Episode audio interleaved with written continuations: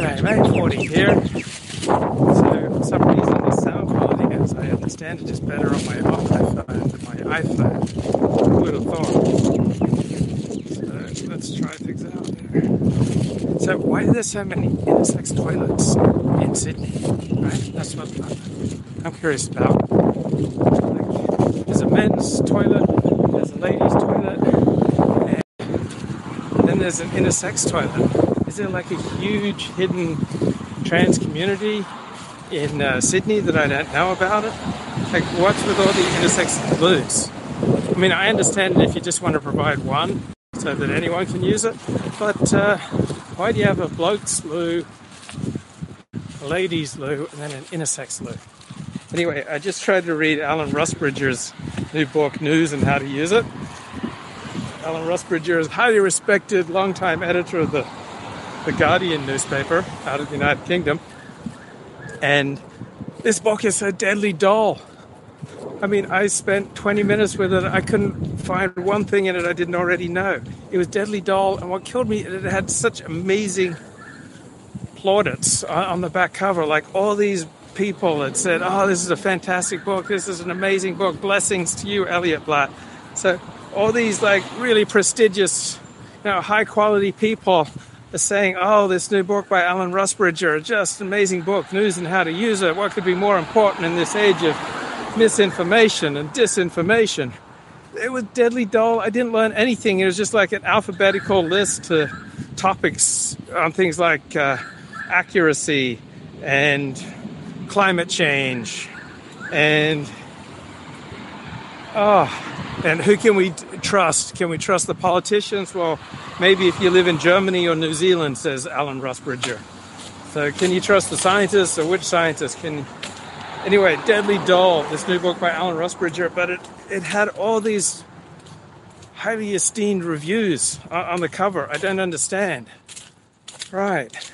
So, so I gave up on News and How to Use It by Alan Rusbridger, and I picked up. I was just going through the the the, uh, the stacks, and uh, I picked up a book by Joe Queenan, uh, one for the books, and it was hilarious. It was just like a book long description of all the books that he's read or not read or read partly, and it's hilarious. He talks about Daniel Deronda.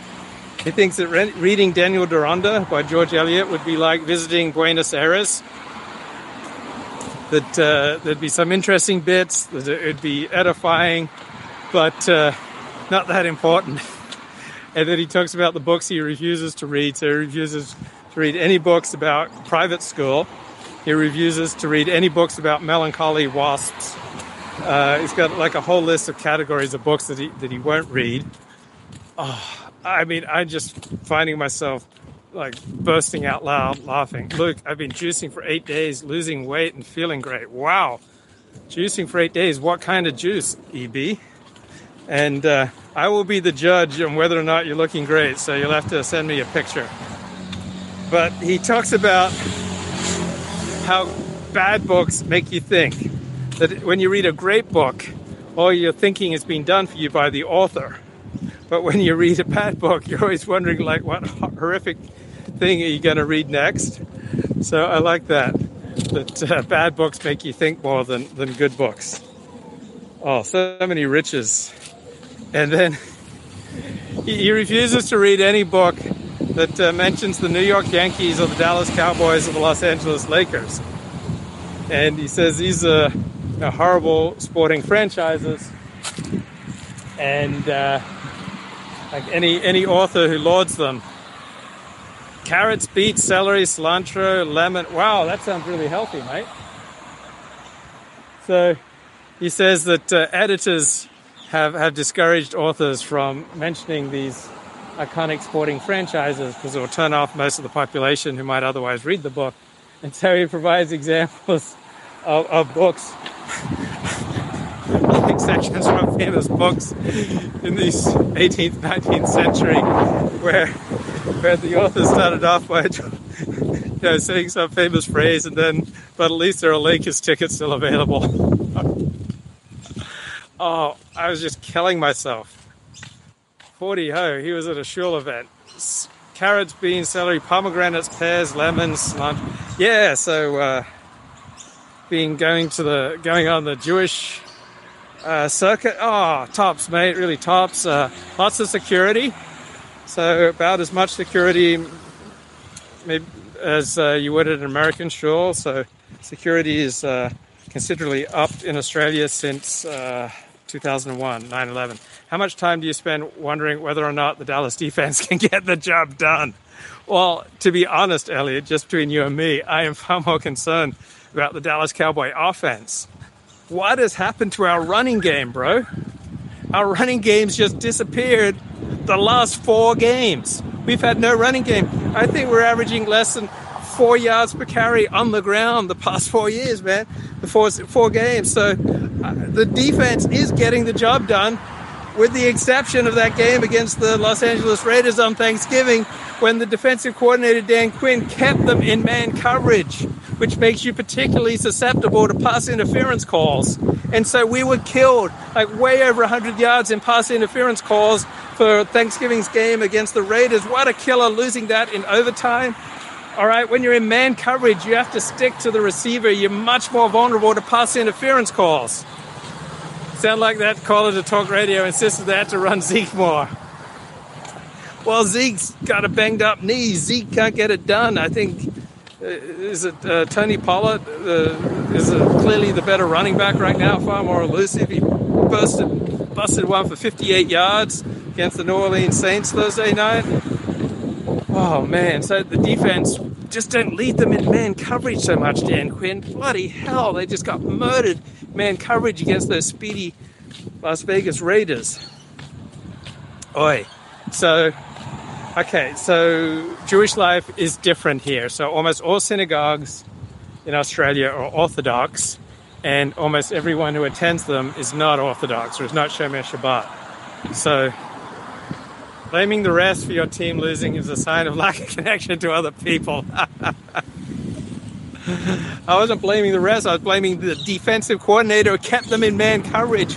All right? Like it was third and 18 how many players in the Cowboys are named after Roman politicians? It was third and 18 for the Las Vegas.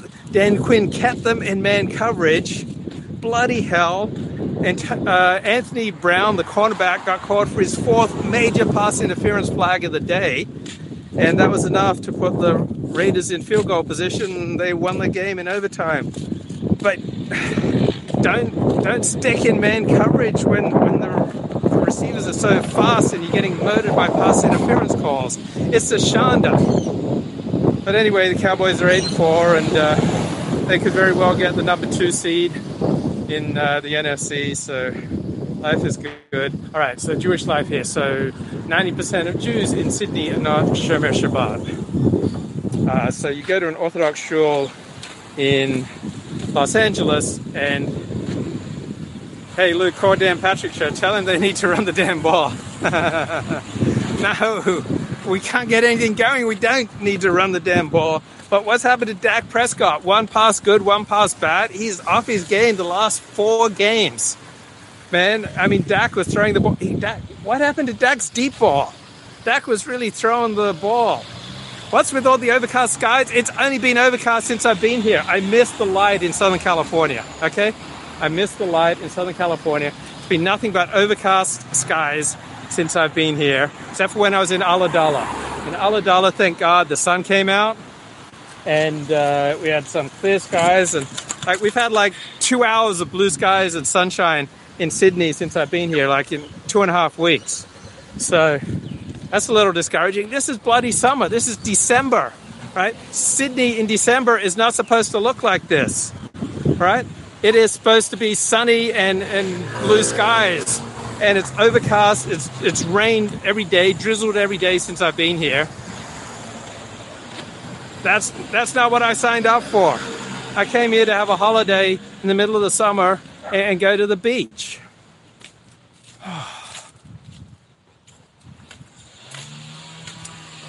Oi.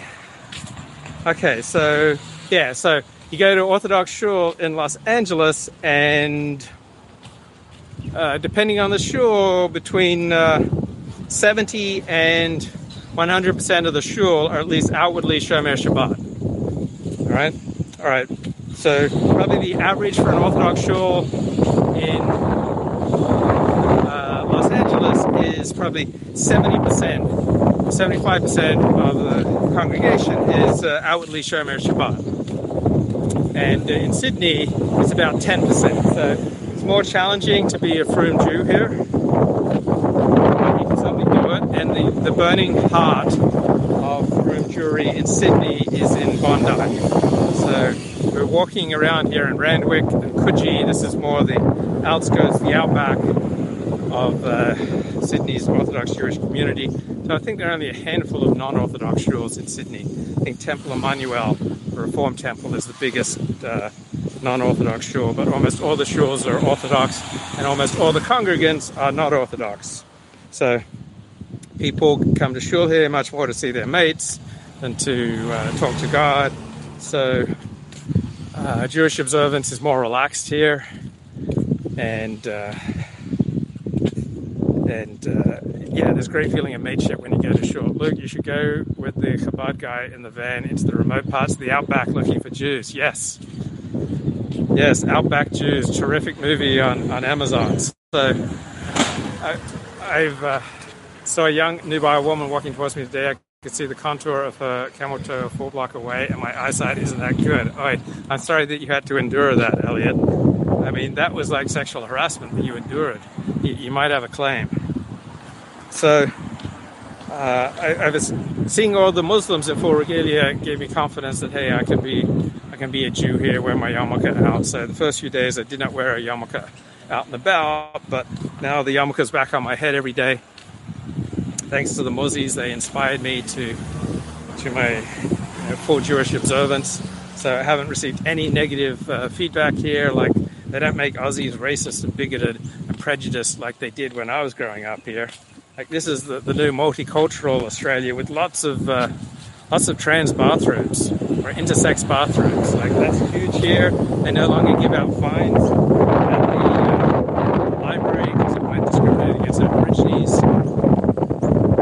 Like, why aren't you in Perth protesting lockdowns with Syrian I don't protest lockdowns. I, I don't have any major problem with uh, Australia's lockdowns and other parts of its COVID policy. It seems like a coherent, cohesive society you have to check in every time you go enter a store. So there's a New South Wales uh, Safe app where you check in and check out, and you have to show proof of vaccination. Are there special cottaging stores? No, I haven't noticed any cottaging going on. So I've done some pretty rigorous research. No, no cottaging going on uh, here in Sydney. That may be something they do more in Melbourne. Oh, so I'm going 10 pin bowling tonight. There's some blokes from Shore. So, not sure there'll be a lot of uh, Torah study. I don't think I've been 10 pin bowling since about 20 years. I think I've only done it once in my life. So, maybe I'll go onto YouTube, uh, look up some tips for uh, 10 pin bowling. I got any? Do you call it 10 pin bowling? Because we've got a lot of lawn bowls here in uh, in Sydney. I notice everyone's like got their lawn bowls, like lawn bowl clubs like there are about three lawn bowl clubs near here, but they don't call. Um, so bowling is 10 pin bowling. So what do you call bowling in the States? Did it recently is harder than it seems, yeah. But it seems like a good way for blokes to get together and uh, have some laughs. So it's nice blokey society. I feel quite comfortable here good place for an average bloke such as Ford. Uh, what are the other differences? Oh, they've cut down synagogue services. Oh, it's just called bowling in the States. Yeah, that's what I thought. So, lawn bowls not much of a thing in the States. I remember lawn bowls in the States. Am I missing something? But there are like three lawn ball clubs within uh, a kilometre of here, two kilometres from here. So they've cut down on the service uh, so basically starts with the Torah reading and then Musaf. So I think that's a nod to dealing with COVID. That's the road less taken. A shorts regulation uniform for postmen. Yeah. Like everyone wears shorts. Like there are dress shorts. So bank managers wear shorts. But they're dress shorts. They're very classy shorts. So what are the other the other differences? So huge South African Jewish community here. Uh, probably half the Jews I met have been South African. Uh, it's fun to play Jewish geography. We know a lot of the same people in Los Angeles, South African origins. Oh, and the, we do a prayer every week uh, on Shabbos morning for the state of Australia, and uh, we pray that uh, the state of Australia you know, manages to keep its uh, racism under control. So we now have a prayer against racism. Need to walk around University of Sydney to scope out the Sheilas. I did walk around the University of Sydney and uh, didn't see many. I also walked around Avondale University, didn't see any students. So I think maybe school's out. School's out at the moment. All right, I got to get ready for my 10 pin bowls.